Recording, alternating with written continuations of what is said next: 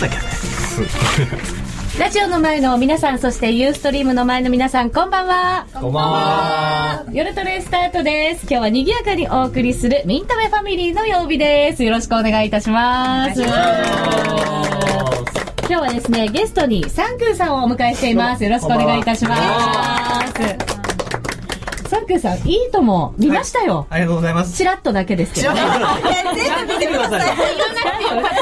出てるなぐらい。それなのチラッとすごいですね。だってほら、もうすぐ5話始まるよと思ってるからね。そんなゆっくり見られないわけですよ。はい。でも、ご覧いただいてない方もいると思いますので、はいあのいいともは一体何だったのか、ちらりとご紹介を。はいあ今ですか？もう始まってますよ、番組。まあ、あの出てくれって言われたんですけど、最初はあのすりガラスの向こうでというふうに言われてしまったんで、むしろ出せという話をしました、俺を前、前面に出せと。出してくれと、はい。顔と名前を出してくれっていう話をしまして。じゃあもう一人誰かあのすごい投資家を紹介してくれっていうことを言われまして、はい。シスを100億円という形で儲かった投資家を呼んで、そうです行った日だったんですね。徹したというわけでなるほど。すごいなんか、こじゃなかった。ガンガン前に出てましたよ。どうよ、バーとか。身振り手振りでね。はい。今日もそんな感じで頑張っていただ お願いいたします。今日はサンクーさんをお迎えしましたので、今日はですね、いいとも出演おめでとうスペシャル。すごい。乗っかってますね。全然関係ないのにね。ですけどね。なぜここでおめでとうしなきゃいけないかよくわからないんですけど、まあ、題して、リグっていいとも増刊号。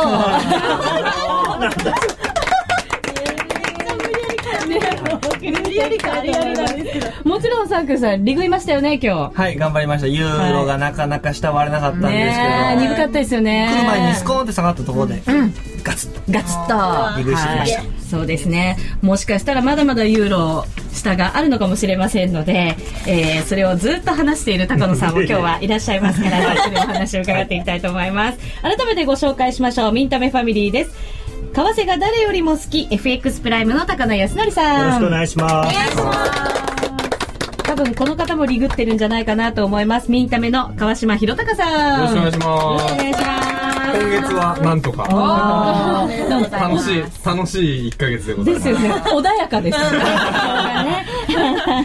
そしてこのユーロが下がってるから。どうかな？リグエタかな？トレードにどっぷり使ってる。本山花子ちゃん。お願いします。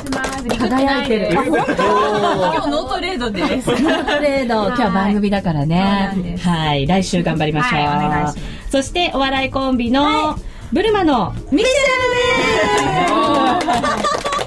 ルです。そう、二人分。二人分です。うん。ちょっとミカちゃん今家で見てます、これを。ちょっと治療中なんで。ミカちゃん。メッセージ売れるからね。の心にはミカちゃんがいるからね。はい。頑張ってきます。はい。そして、ラッキーガールの高村彩乃ちゃんです。よろしくお願いします。彩乃ちゃんの予想はどう？なかなか。あの選べる入るをやらせてもらってるんですけど、うん。調子いいです。みんな調子いい今日みんな輝いてるから。みんな輝いてる。何しろリグっていいともだから。ねリグは ね、意味がない。チーム高野はあれですからね、ユーロが下がると盛り上がる。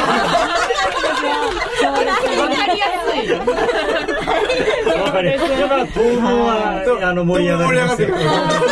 今日暑い夜をお送りしていきたいと思います。えっと、えー今、ユーロ円ですけれども、102円57銭から61銭あたり、そしてユーロドルは1.3244から46あたり、ユーロ中心でレートもお伝えしておりますけれどもね。はい。一応ドル円もお伝えしておきましょう。77円44銭から46銭あたりということになっています。えー、いいともなんですけれど、株で100億円儲けた男には、そういう題名でやったんですよね。はいやりました。はい。まだまだ続きがあって、披露できなかったところも、サンクさん、たくさんあったという。そうですね、うん。結構あの、まあ、台本いただいた内容の、まあ、3分の2ぐらいっていうかもうどんどんどんどん飛ばし飛ばしというあれ、形で結構台本ぎっちりなんですか？ええありました。リハーサルも2回やったんですよね、ええ。そんなに。あの放送がやっぱ12時からで、僕らの出番が12時半からだったんですけど、僕らが入ったのはもう9時半。に入りまして1回リハーサルをやりましてでその後あの芸人さんたちもいらっしゃって、皆さんと一緒にリハーサルっていうのを2回目やってってで本番って形になったんですえ、同じことやるんですか？同じことやってましたそうなんだ。いやそれは それはやりません一番気になるよね。ドンツってなんだ若干違くなる。もう夜トレの台本とはじゃあ大違いかもしれない。これね。リハないですから。本。編続き。めっちゃ手抜いてます。ここら辺空白ですよね、ほぼ。ですね。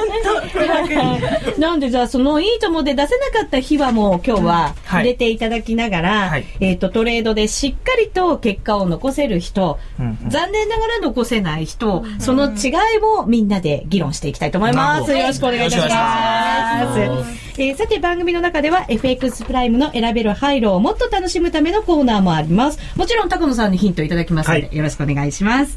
えーそしてツイッターや番組ブログでご意見、そしてご質問も受け付けておりますので、ぜひ皆さんご協力ください。それでは進めていきましょう。まずは皆さんからのコメントです。高野さん、プライムストラテジーの衣装と一緒だーって。あ、そうそう。めっちゃファッションチェック。これ、通勤着なんで。まだまだファッションチェック続きますよ。綾乃ちゃんのクレオパドラヘアが気になる。チェックされてる。チェアえ、チェアじゃない。え、椅子になどんな椅子ですか、それ。初めて聞いた。神々しそうな。神々しいこういう感じで座れる椅子。もう椅子、もう椅子らしいですよ。広がっちゃったよ。チェアない。チェアなんだ。部屋には戻らないんですよ。チェアで終わっちゃった。イメちえー、なんか違いますか違う。うん、分け目か。なんだろう。なんだろう。レオパテロってパッツンじゃないですか？ねえ確かにパッツンかもしれない。C さんの方が。私、めっちゃ喜んでるこ。こしかない、ここしかない。衣装もそれっぽいですよね。確かに。あめっちゃいいんだけどね。もういいかな汗出てきたから。じゃないんですけどね、まだね。もうおしまいです。はい。えー、浜園カムバック。やはりい。ただきましはい。はい。さあ、じゃあそのまま賑やかに番組進めてい。きましょう。まずは本編と書かれた、ここ行きましょうね。はい。あ、ここ内容入書いてたね。よかった。何も書いてないですあ、よ書いてない。書いてなかった。ないですよね。やっぱりここはサンクーさんから、そのいいともの秘話から少しずつお話を伺っていこうかなと思うんですよね。なるほどなるほどはいまああのちょっとその消されてしまった消されてしまったというか台本にはあったんですけども、うんなかった、えー生放送ではあの聞かれなかった質問で、まあ、あのどのぐらい売買代金あの1年間で売買するんですかっていう質問があったんですね。それは、えっと、スモークガラスの向こうにいた、そうですねそうですよね。あの方はいがってことですね。でね、一まず人で。まず僕がはいピークでどのぐらいだったかっていうと、サンクーさんはい2005年の時の売買代金を見ると、うん大体500億ぐらい。一人で？そうです株ですよ。株です、株です。はい。でしたね。で、か。指数は、うんえー、1兆8000億円って言ってましたね。すごい。丸何個あるかな一時期は東証の売買代金の2%って言われてたんで、ね。えはい。そういう人がいるんですね。あの番組で通常のあの数字見た時あれ読めなかったですあの数字1900え、点がなかったカンマがないとね、読めない。びっくりした。わからなかったですね、あのね。すごで、いそんなトレードの中で、1日で儲けた最高額が、えっ、と、彼が、えっ、と、5 6億円？6億円。はい。まあ、できましたよね。あの例の誤発注事件で、でしたよね。あれで結構でも同じように儲かった人って結構いるんですね。いっぱい。いますその、当時専業デイトレーダーという形で朝9時からずっと相場を見ている人でしたら、まあ、あの事件自体、あの銘柄が上場したその日だったので、うん。まあ、みんな、みんなというのは語弊がありますけど、ほぼ周りの人は全員取ってましたね。うん。はい。結構注目もされてましたしね。そうですよね。で、今まで一番損した額が？が5億円と。5億円。はい。6億円儲かって5億円損して。そうですね。時期金も6億円稼いだ直後だったんですよね。へえ。まあ、そのままなくなっちゃったみたいな感じですよ。でも1億残ってます残ってますね。ね。5億は通り過ぎたけど。感覚がわかんないですね。本当そうですよね。桁が違う私たちの1万円が1億ぐらいの感覚な。どうなんですか、サンクーさん。なんかそれ昨日どっかであの、どっかの王子が言ってたっていうニュース見ましたね。どっかの王子？ティッシュの王子が言ってたって言ってました。あ あー、ティッシュの王子なんとか精が。そうか。いや、あれもなん。かね、FX とか書いてあったんで。書いてありましたね。書いてありましたか。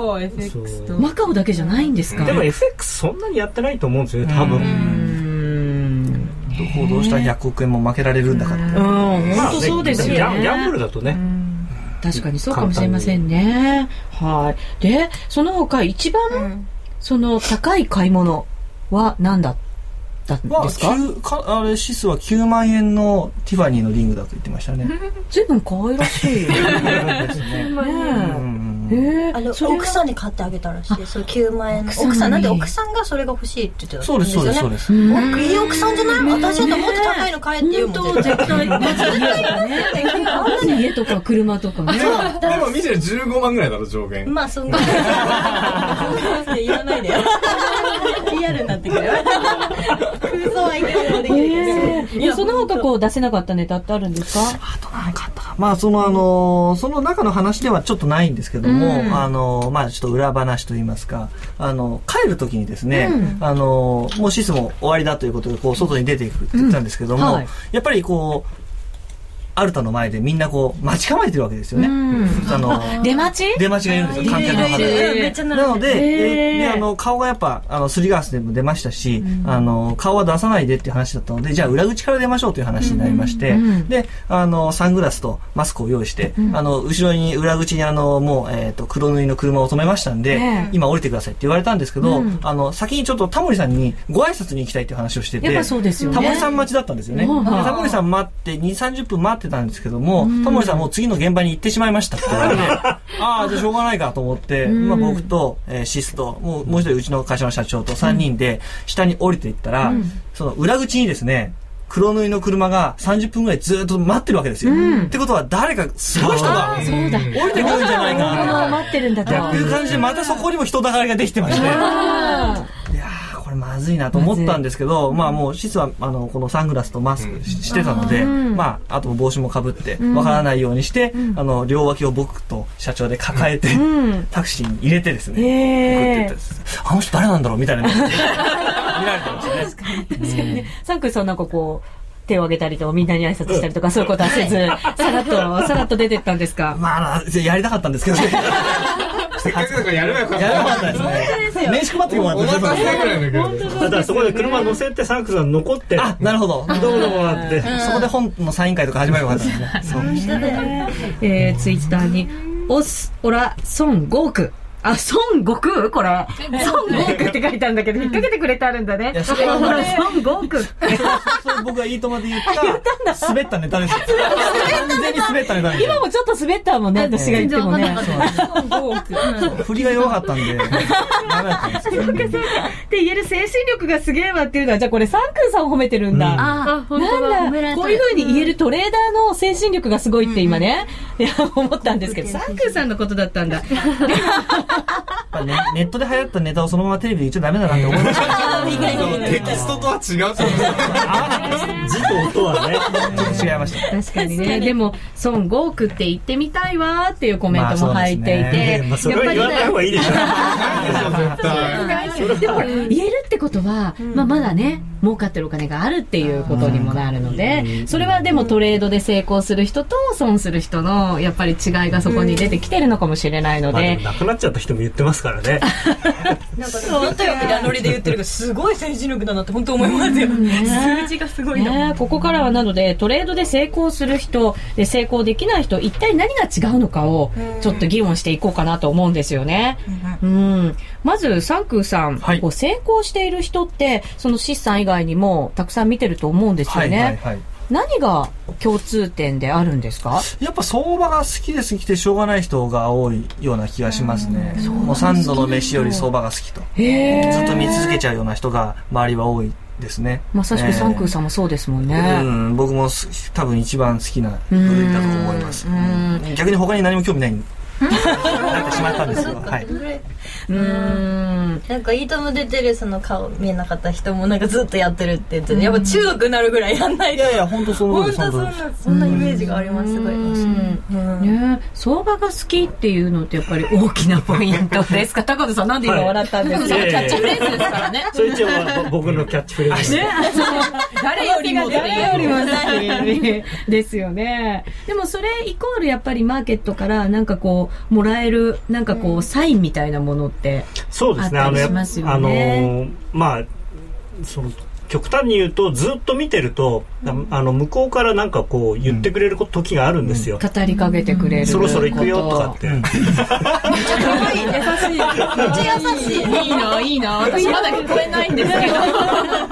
あとね、僕が思ってるのが、あの、相場でうまくいく人っていうのは真面目な人が多いですね。真面目な人。うん。やっぱふざけた人はね、儲かんないです。へえ。あの、ざけなこう見えてじゃあ真面目なんですね、あのサックさん。なんていうんですか、あの、人とか言ってるその他の、その他のことはどうでもいいんです。その他のことはどんなにふざけててもチャラけててもいいんですけど、その、いこと相場になった時にやっぱりピッと真面目になれる人。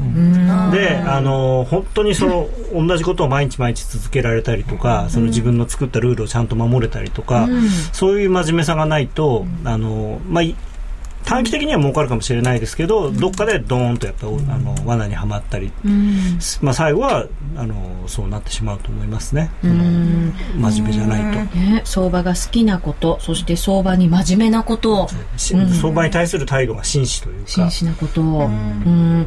川島さんどうですか？こう、ミンタメにたくさんの方集まってくれてますけど、はい。その中でやっぱり成功する人たちのなんか共通項みたいなものって見えたりしますか？成功してる人ってなかなかうう浮かび上がってこないんですけど、あのーまあでもどうなんだろうな。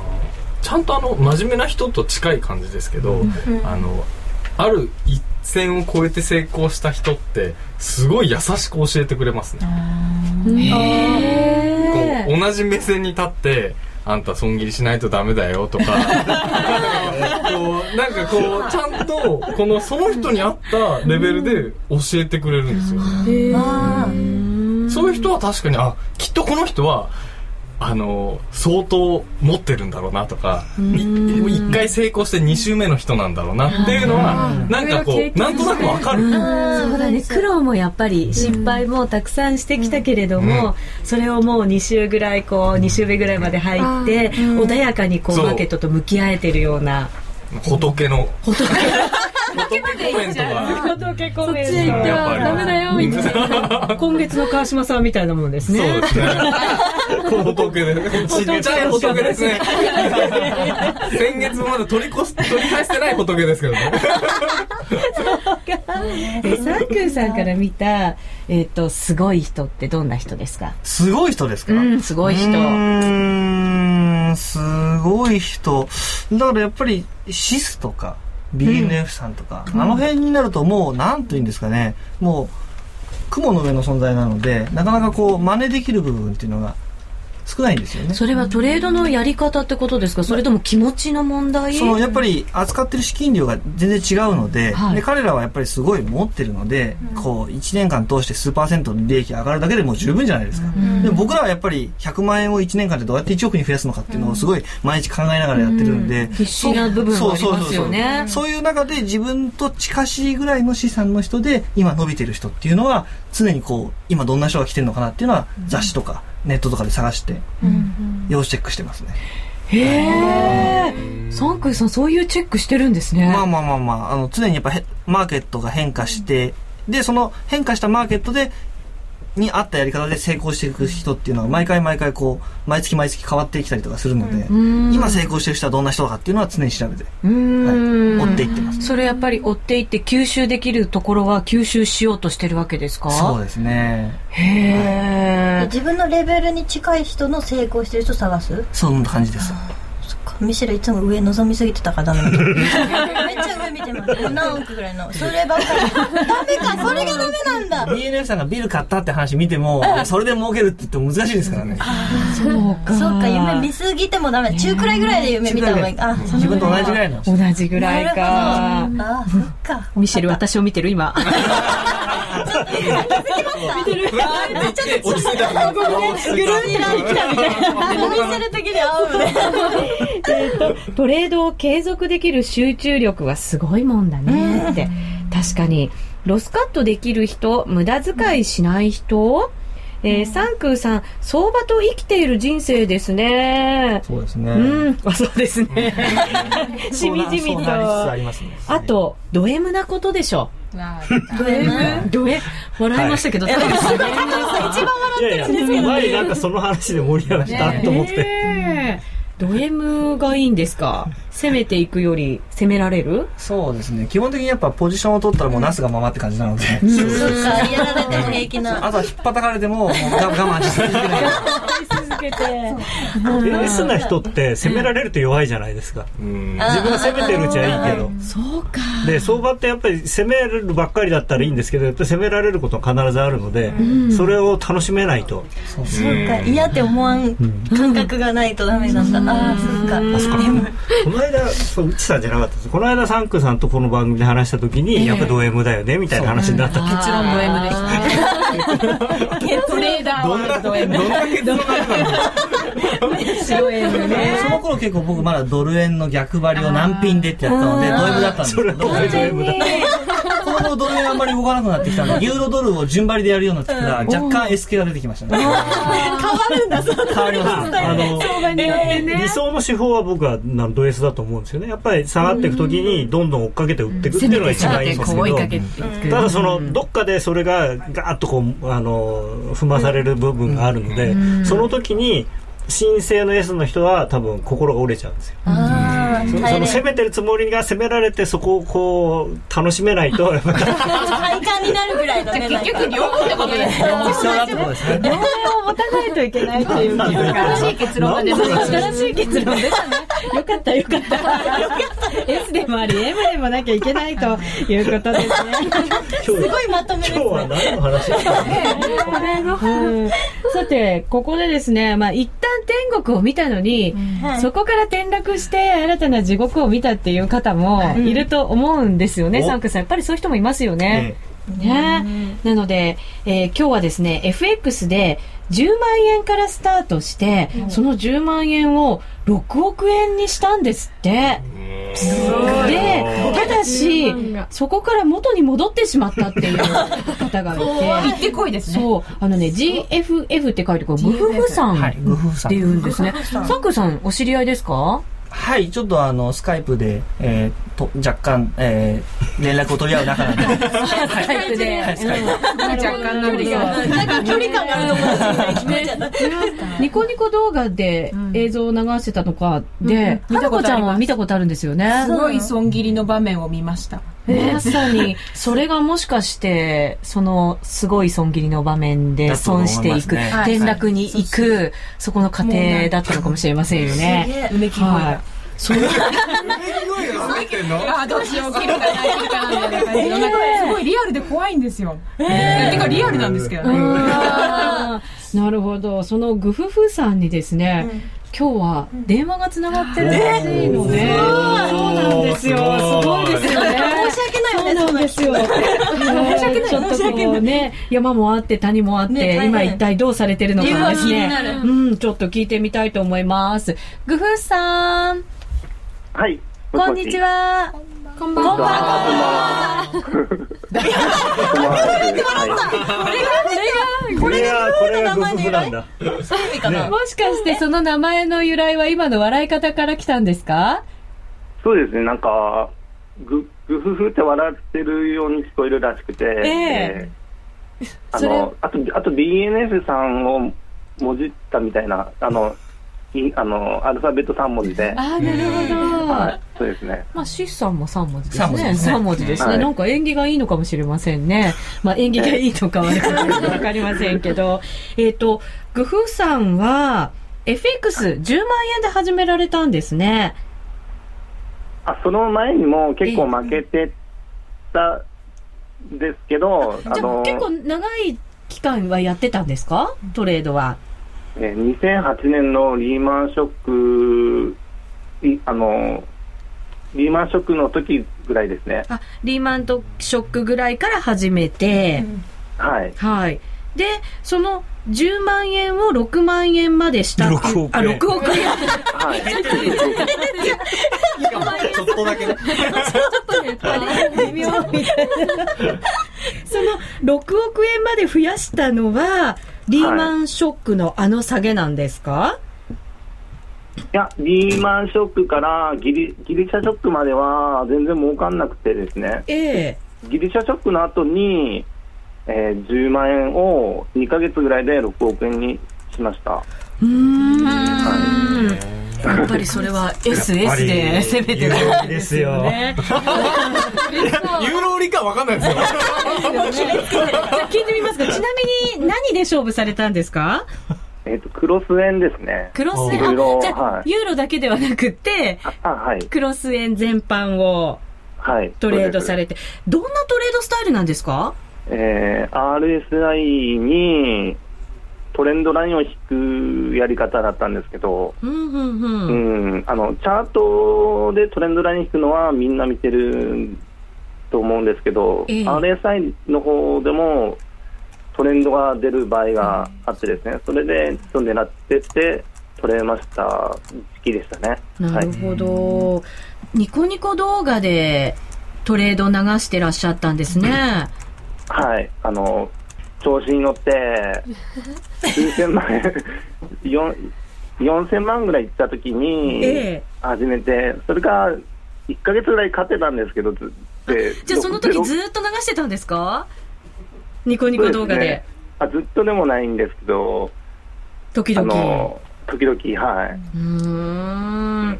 儲かってた時も流してたんですね。うんで、はいそれがじゃあ6億円になって、それやっぱりすごいレバレッジかけてったんですね。それじゃないと無理ですよね。ハイレバーです。うんはい。どれぐらいでやってたんですか？えー、100倍、当時100倍だったんですけど、えー、まあ、70倍ぐらいは張ってたんじゃないかなと思います。あの、でも、あの時期は本当に、えー、2、3回しか負けなかったみたいな時期でしたね。うはん。相場の神様降りてきたみたいな。あすいませんねはいえそんなあ感じすみません。ですよねはい。めっちゃグフフ笑いがね。じゃあその時はやっぱりグフフ笑いが止まらなかったわけですよね。はい。ねそこからでも、転落の道、グフフ笑いがなかなか出ない日々になったわけですか？はい。どんな転落の道だったんですか？うーん、あのー、3億円ロスカって、ロスカットってのがあって、?3 億円ロスカット。うん、それは、3億円事件ですよね、まさしく。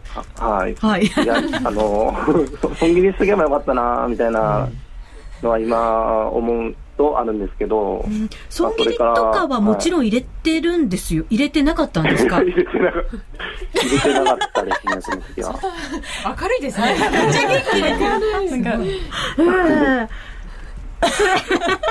すごく明るいのでな、ねでもすべてはいを、ごめんなさい、すべてを失ってしまったわけですよね。そうなりますね。その6億円の時は口座は分けたりしてなかったんですか？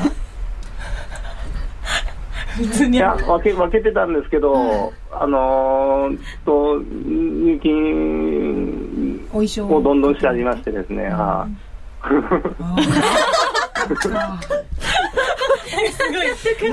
めっちゃちょっと変なテンションがなってきましたけど、どうですか？あの、やめ時ってやっぱり、あの、考えるあことありますか？今更ながらに。今にして思えばあ、。今にして思えば、はあの時にうんこうしとけばよかったなとか、あ、あります。はい。どんありますな、ね。いやもう、奥行ったところでやめとけばよかったのかな、みたいな。うん後悔じゃないけど、はい。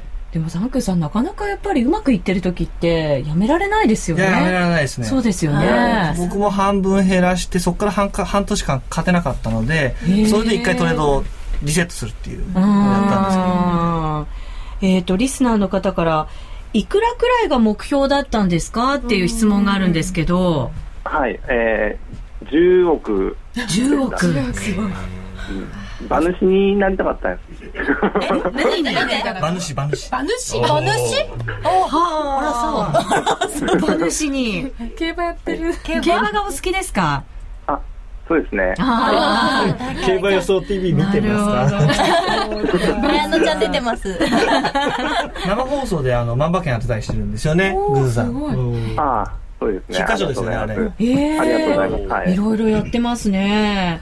えっ、と、今現在は、差し支えなければどんな生活を、控えめに。えー、まあ、普通にフルタイムで働いている感じですね。サラリーマンをはい。されてる、はい今はトレードされてるんですか？ちなみに。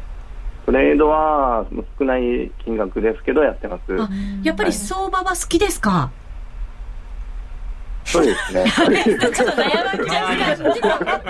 外なのかな時差がね、時差がね、時差があるのかもしれませんね。今、今はどうですか今のトレードスタイルって変わりましたかいや、変わんないですね。あのー、なんていうか、RSI 一本でいけみたいなうん。感じのコメントもあるんで、あのー、うちの放送で、はい。ちなみにロスカットはされるようになったんですか、え、損切りですか？損切りは、はい。して、損切、りは、あまりしてない。その時々に してないみな。るほど。えっ、と、もしですけど、いや、もしじゃなくて、これから、あの、もう、もう一度儲かったらですよ。儲かったら、はい。どうしようかなとか思いますか？分散投資みたいなあ感じで、はい今レ、レバレッジが25倍で規制されてるんで、うん、随分だから環境はね、変わりましたよね。どう、どうはい、まあそうですやね。るんですかね？うん。一つだけあのもし今度こううまくいってすごくお金が増えた時ははい。一回あの10万円から6億円にできたわけですから、グフさんの場合は、だから1億円になった時に9900万引き出してまた100万円からスタートするとかっていうのはいいと思いますよ多分ああ、そうですね。あの、は はい。質問にしてきます反省会みたいなやつ。いや一回ね、うまくいってるんでね、また地合いが合えば。そうそうなんですよね、うんやっぱり。昔よく僕らがその銀行でやってる時に言われたのは、ええ。儲けた金は銀行の金だと。やられた金はお前の金だって言われて。だからもう過去に儲かったことはもう置いといてまたゼロから始めるっていう。なるほど。うん。それがすごく大事なのかなと。うん。確かになんか一回入金してだ一回出金というか出すとお金にな見えます。確かに。だからそそれそれをだからもうか関係ないもうだから川島さんだったら誰かにそれを預けちゃうとか。もう。すぐ入金しちゃうから。預けちゃう。へえはい。でもすごいですよね。で RSI にトレンドライン引くってすごくオーソドックスな実はやり方で、ええ。それはプロのディーラーとかもやるやり方なんですよ。だからそうなんですね。全然あのそのやり方でどんどんやっていただいてあん。とはその大きな流れに沿って例えばその大きな流れで下がってる時に例えばその RSI がピークをつけて下がり出してそのサポートライン切れてきた時に売るとかっていうふうにちょっと変えるだけで多分またものすごくうん。そうですね。グフフさん、はいはいあの。儲かったお金をいくらかこう引き出して手にしたことはありますか？えー、いや、そんなにはないですけど、なんか買わなかったんですか？ねねえ。一番高い買い物は。すごい積もってるんですけど。そこ行きますかえ、えー、あ、え、あのー、定番ネタのやつでいいですかね。定番で。定番。で なんだろう、定番フ ライデー家とかマイケル・ジャクソンの T シャツですけど、マイケル・ジャクソンの T シャツ。それ本物とか？あ、プレミアがつあいやいいてて。やいや、あの、いや別に普通のやつ。で。ちなみにおいくら？ねおいくらえちなみにおいくら？8000とか。あ、ちょっと高い。あでも欲がないんですねそうか。あー、まあ、言われます？ね欲がないとか。いや、欲は10億 ,10 億目指してましたから、あったとは思うんですけど、いや中途半端な欲はないあの、いやいや、ぶ物欲がないんですよね。お金を、馬は欲しいけど 物じゃないでいい。馬主になりたいな。そうですね。なるほど。あの、リスナーの方から、まだまだ、これから大丈夫、いけるって頑張れ、頑張れっていうなんかメッセージが入ってます。ありがとうございます。FX はいまだまだこれから頑張りますか？頑張ります。頑張ります。はい今度はいくら目指して頑張りますか？5000万。5000万。まずは5000万。5000万。そうですね。手始めに。手始めに5000万なかなか儲からないです。なんかすごい10億とか言ってたから、すごい安い安い。5000万でいいんだみたいなで5000万儲かったらあの一回あの口座から出して 現金を手にしてはい。そうですね。お金の重みみたいなものがしっかり分かるとまた違うのかもしれませんね。はい。工夫さん、はい。あのーみんなで一緒に頑張りましょう。頑張りましょう。はいありがとうございます。はい。またぜひ番組にご出演ください。ありがとうございました。ありありがとうございました。次回ぜひ来ていただきたい。来てもらいたい。次回来てください。待ってます。はい。はい。ありがとうございました。はありがとうございます。いやー、なかなか。あの FX の宣伝をするんですけど、あのなんていうんですかやられてもまあゼロになるところまでじゃないですか、これで例えばグフスさんがいや実は今ごあの5億円借金があってっていう話だと本当にあの笑ってられないですけど、まあ10万円から始めてそれがなくなったまあ、途中はいろいろあったにせよ、なくなったところでやめられるっていうのは FX いいとこだなと思うんですよね。そうですね。またそこから再出発できますよね。やろうと思えば。自分さえなんかこう、ねちゃんと向き合えれば。うん、そうですよね。それで今でもやってらっしゃいますからね。はいね6億円なくなっても、それでも、マーケットと向き合うという。東南アジアのカジノみたいにあのどんどんお金貸してくれてそれでやっちゃって、か返すのにあのなんかね家からお金取ったりとかしなくていいですからね。はい、そうですね。でも2ヶ月で10万円が3億になるって夢がありますね。ね、本当にそうですね。まあ今はね確かにさ25倍だとそこまではもしかしたらいかないかもしれないですけどただ相場が良ければね、えー、グフフさんにお話伺いました。えーそれではここでお知らせです。FX プライムとラジオ日経から皆様にささやかながらクリスマスプレゼントのお知らせです。なんだろう。なんだろう。先ほどもちらりとね、お話をしましたけれども、5月と9月に公開イベントを開催しました。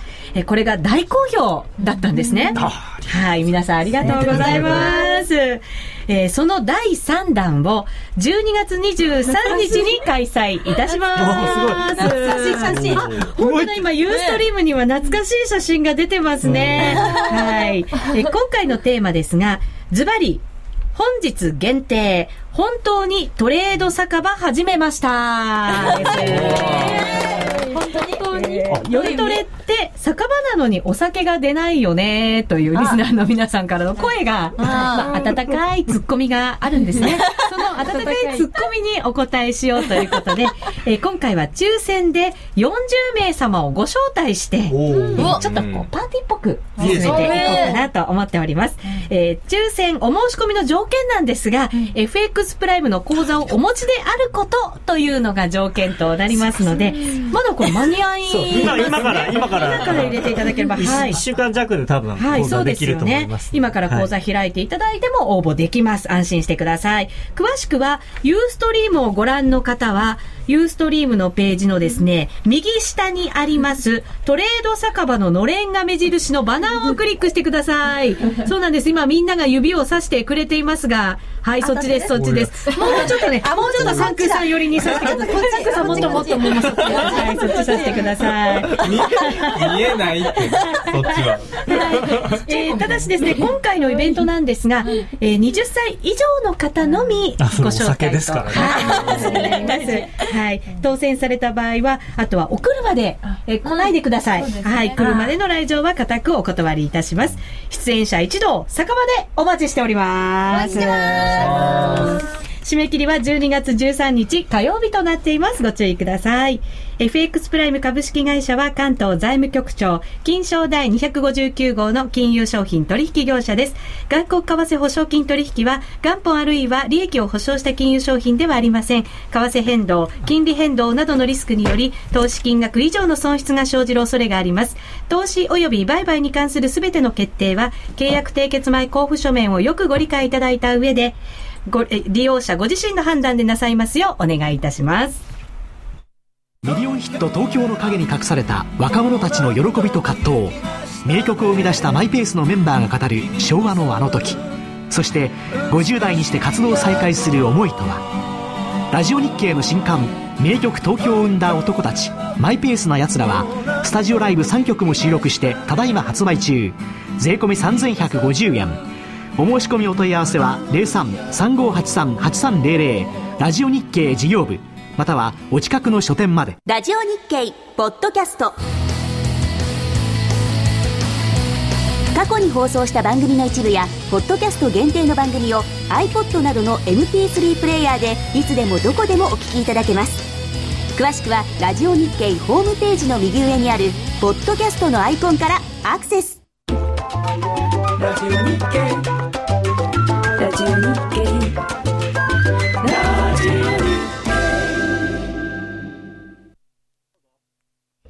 オハイローナビゲーション。このコーナーは FX プライムの提供でお送りします。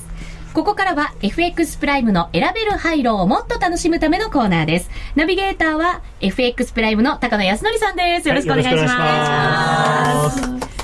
選べる配慮は毎週月曜日に発表される基準レートから金曜日の為替レートが円高、円安、どちらになっているか、あるいは動かないかを予想するだけのシンプルな金融商品です。選べる通貨はドル円、ユーロ円、ポンド円の3種類。一口1000円からお楽しみいただけます。まずは今週の結果です。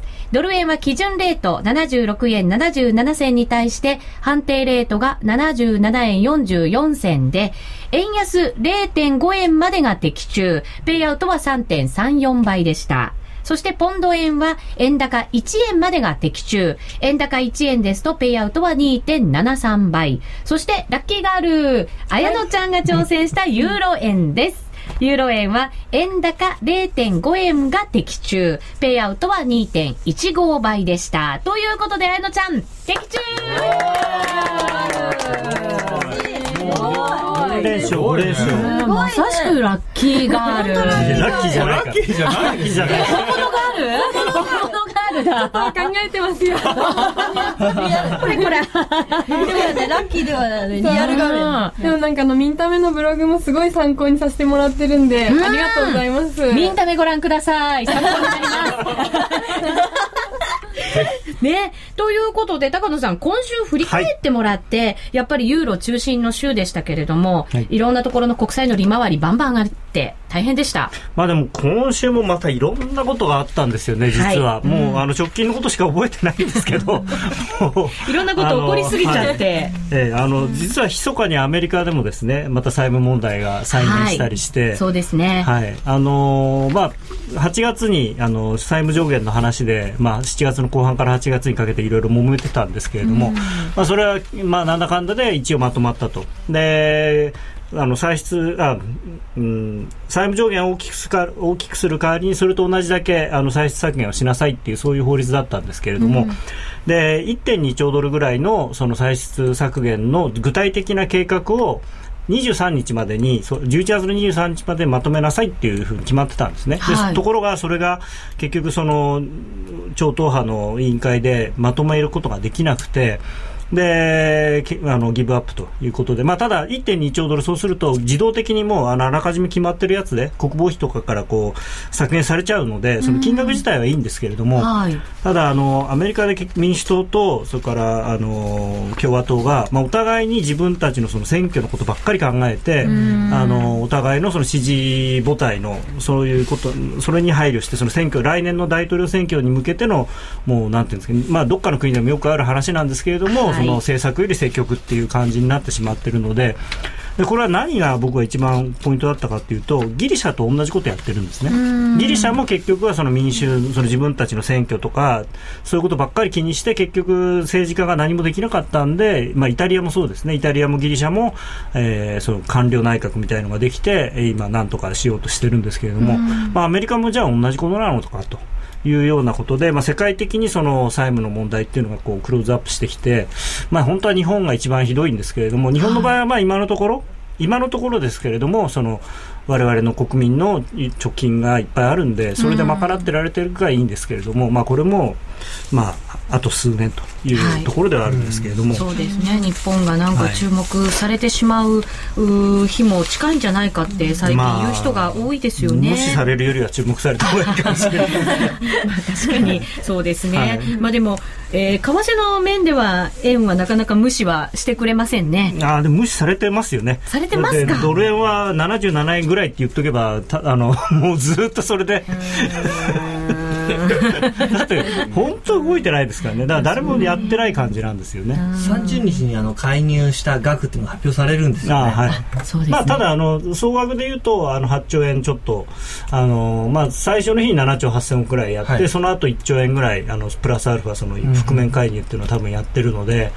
まあ、もうこれはほぼ分かってることですからあんまりそのまあ具体よっぽどなんかそれと違う数字が出れば別でしょうけれども、うんまあ、やってもやってもきりがないんですよね、であの実は今、ヨーロッパでやってるのはその債券市場での介入っていうのをずっとやっていて、ECB がせっせとイタリア債だ、スペイン債だ買ってるんですけど、あの介入って、まあ、見た目の人気にも書いたんですけど最初は効くんですね、うん、最初はみんなおっと思って、うん、あのじゃあその介入に乗って儲けようとかっていう人も出てきますからいいんですけど、うん、それは慢性的になってくると、まあ、あまたやってるのねっていうぐらいなもんで、で最後はその介入で上がったところで売らなきゃっていうことになってしまうので、今、まあ今日のイタリア債なんかそんな感じでしたね、あの ECB が買ってるよって出ると今まではイタリア債の利回りがクーッと下がってユーロがふっと上がってたんですけど、今日はもう全然そういうのがなくて、ちょっとやばい感じになってますね。はい、確かにそうですね、来週はどうですか、えーと、アメリカの雇用統計ですよね。まあ、雇用統計もあるんですけど、もう雇用統計は、まあ、悪い数字が出た方が前からこの前も同じようなこと言ったと思うんですけど、はい、悪い数字が出た方が QE3 に対する期待感から、うん、まあ、むしろポジティブな材料になるのかもしれないなと思ってます、うん、でそれ以外はあんまりもうアメリカの今どうこうというよりはヨーロッパの問題があまりに大きいので。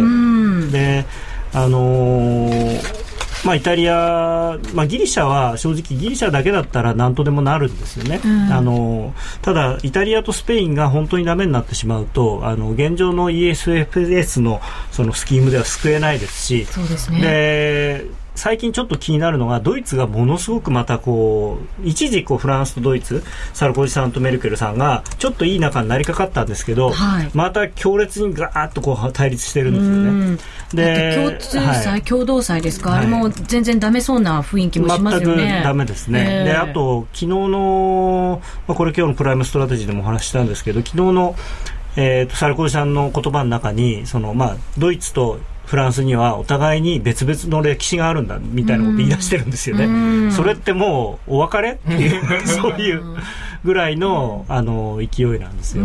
でまあ、お互いにそれこそまあその政治的なことを考えるとその国内のことを考えると、まあ、サルコジさんとしてはフランスの国内のなんせフランスの銀行が一番そういう不良債権たくさん持っているので、はい、それを自分では救えないのでドイツのお金でなんとかそれを賄おうとしているでドイツはドイツでもそういうのが見え見えになってますからこのその人たちに巻き込まれたくない。でまあ、もちろんその政治家とかあの産業界のトップの人たちは、まあ、そうは言ってもユーロになったからこれだけドイツも良くなってるんだからっていう気持ちもあるんですけれども、そうですよね。恩恵はありますよね。ありますね。ただ民衆が、あのー、もうそれは許されないというかです、ね、感情的な問題もありますしあと、こん皆さん、だからユーロを売ってあげた方がいいんですよ。あのユーロが下がって、それによってですね、あのヨーロッパの景気が良くならないことには、これ根本的には解決しない問題なんで、はい、何をどうやっても、あの財政立て直すっていうのは、まあ、日本もそうですけど税金増やすか歳出を減らすかしかないんですね、で両方とも景気が悪くなる話なんですよ、うん、でその景気が悪くならないで、えー、増税をしたりとかそれから、えー、歳出を減らしたりするためには外需に頼るしかないんですよね、うん、外需に頼るに一番簡単なのは通貨安にすることですから。はい。からユーロを安くするっていうのはヨーロッパのためなんです。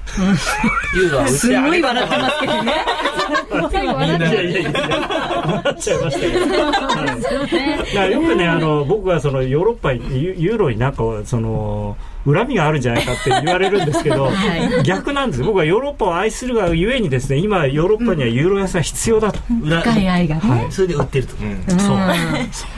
愛があるから救救いたいと。救いたい。そういう愛がね。もうフランス大好きですから。はいうん今までもだから、ユーロ崩壊を熱く語ってきたという。ね、結局言おうっていう。もっとみんなと綾乃ちゃんちらっとヒント。はい。ね、本物がある。あ、私からもいい綾ですか？乃ちゃん。そう、なんかほら。ちらっと、ね。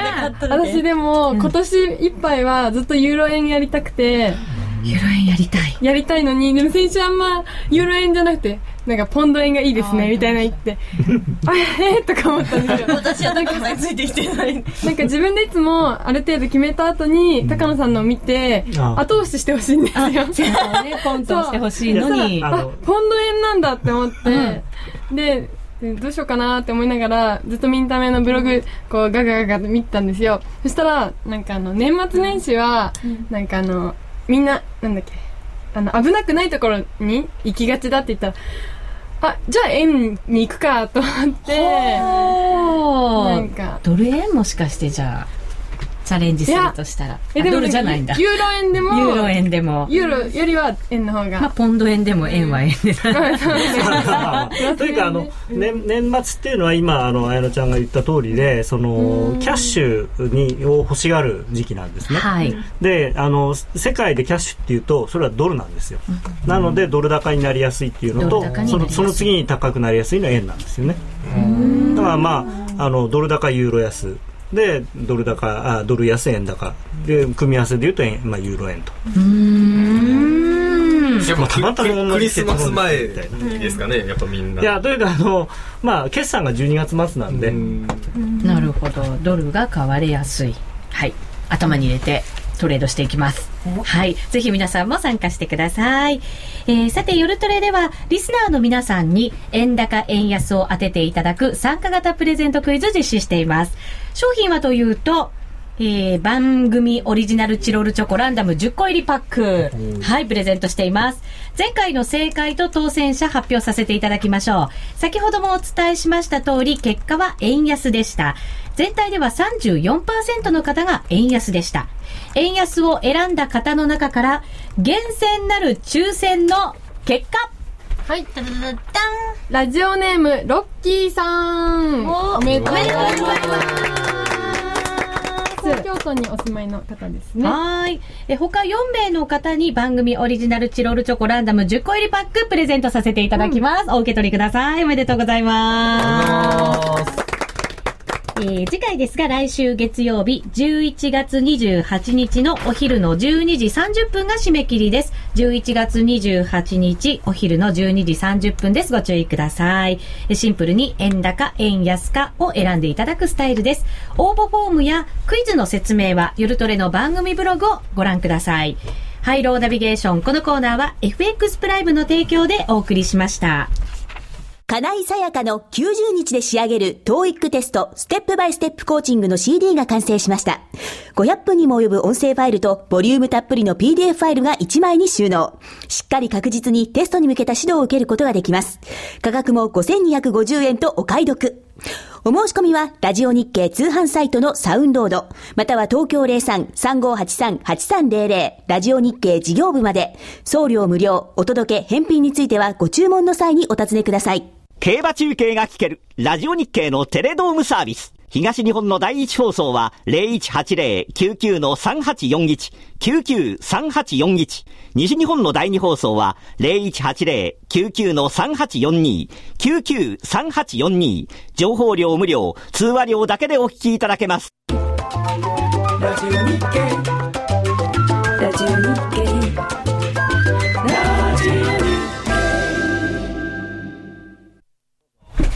ここで FX プライムからお知らせです。高い信用力と安心して取引できる環境が魅力的な FX プライムの FX 取引選べる外貨。もうご存知ですか？選べる外貨は一銭通貨からお手軽に始められます。もちろん取引手数料は0円です。また、今月から流動性が高いユーロ円、5ドル円のスプレッドが業界最低水準の2銭から3銭となり、ますます皆さんがトレードしやすい取引環境をご用意しています。FX 取引始めるなら、やっぱり伊藤忠グループの FX プライムですよね。詳しくはユーストリームをご覧の方は、ページの上の部分にあるバナーをクリックしてください。いつからこんな風になったの？いつからこんな風になったの？FX プライム株式会社は関東財務局長金賞第259号の金融商品取引業者です。外国為替保証金取引は元本あるいは利益を保証した金融商品ではありません。為替変動、金利変動などのリスクにより投資金額以上の損失が生じる恐れがあります。投資及び売買に関するすべての決定は契約締結前交付書面をよくご理解いただいた上で利用者ご自身の判断でなさいますようお願いいたします。今日はなんか皆さんにいろいろ指をさしていただきましたけれどもね。牛って言われましたよ。さあでもいろいろ今日は厳しい勝負の世界の話をもちろん儲かることもあれば、えー損してしまうこともある、さあ3人はどうする？儲かる。おー。か っこいいそういうしかないじゃないですか。負けた、負けるない、言えないじゃない負けたくない。そうですよね、負けたくないこれがでも一番ね皆さんの気持ちだと思うんです共通の。勝つっていうその意志の強さって大事だと思いますね。やっぱりちょっと損したとこでどうしてもこうあのあやめちゃおうかなって思う気持ちはあると思うんですけれども、そこをこう頑張って乗り越えてあの絶対に儲かってやるっていうそれは大事ですね。そうですね、サンクーさんもトレードしながら、画面も何個も壊しパソコンも何個も壊し キーボードも何個もね。数々の。予備のマウスを買い。そう。ね本当お恥ずかしい限りです。ね、でもそれも勝ちたいの気持ちなんですよそうねですね。相場に愛されたい。愛されたい。おー。まだ愛されあ愛されてますよね十分いやーにでも毎日手強いですね。手強い。毎日十何時間も相手してあげてるのに、うん。あんまりこう、なびいてくれないですね。ああ、もっともっと溜まってくると、相場は言うんですね。それでも続けるって、サンクーさん、それはなぜですか？愛ですね。愛です。何が？みたいな。な、何が？みたいな。何の最後に滑っちゃったじゃないですか。ででもね、あの、面白いですよ。本当に相場は面白いと思います。で、あの、僕は、あの、為替が一番面白いと思ってるんですけど、まあはい他の相場もきっとすごい面白いと思いますし、うん、そうですね、まずはなんかこう真面目にこう向き合っていくっていうところから、また面白さみたいなものもなんか生まれてくるのかもしれませんね。相場のささやきが聞こえるようになる。本当ですよ。声が早くささやいて。声聞こえた相場ってツンデレかもそうそうなんですよね。これあ優しくしてくれたと思うと、あなんかパッと目が覚めてみたらあ裏切られてる。やっぱり投資家って M かも。なんかそんな 結論に至ってしまう。たまに裏、あの、二度見しちゃいますよね、こうやって。朝起きてパッと、おおって。言われて。いや、そうそうそうこれは、なんか本当ですよ。違うんじゃないかなフリーこれチャートフリーズしてるみたいな。マウス動かしてみたいなガチャガチャみたいなありますよねあれは、ありますね。本当でも起きてすぐにやっぱりパソコン画面見ちゃうん。ですよね私もねそうなん。ですよねそういう方々が今晩も集まってくれるん。じゃないかと思いますそん。な方々にイブイブの日も一緒に集まっていただきたいなと思います。12月23日金曜日祝日になります、えー、夕方の6時からイベント開催ということになります。40名様程度をご招待させていただこうと思います。無料です。えっ、と、詳しくはユーストリームご覧の方、右下ののれんのついた、はい、バナーはこちら、はい、ぜひクリックしてみてください。皆さんのご応募、お待ちしています。それではラジオの前の皆さんとはこの辺りでお別れです。良い週末をお過ごしください。おやすみなさい。おやすみなさい。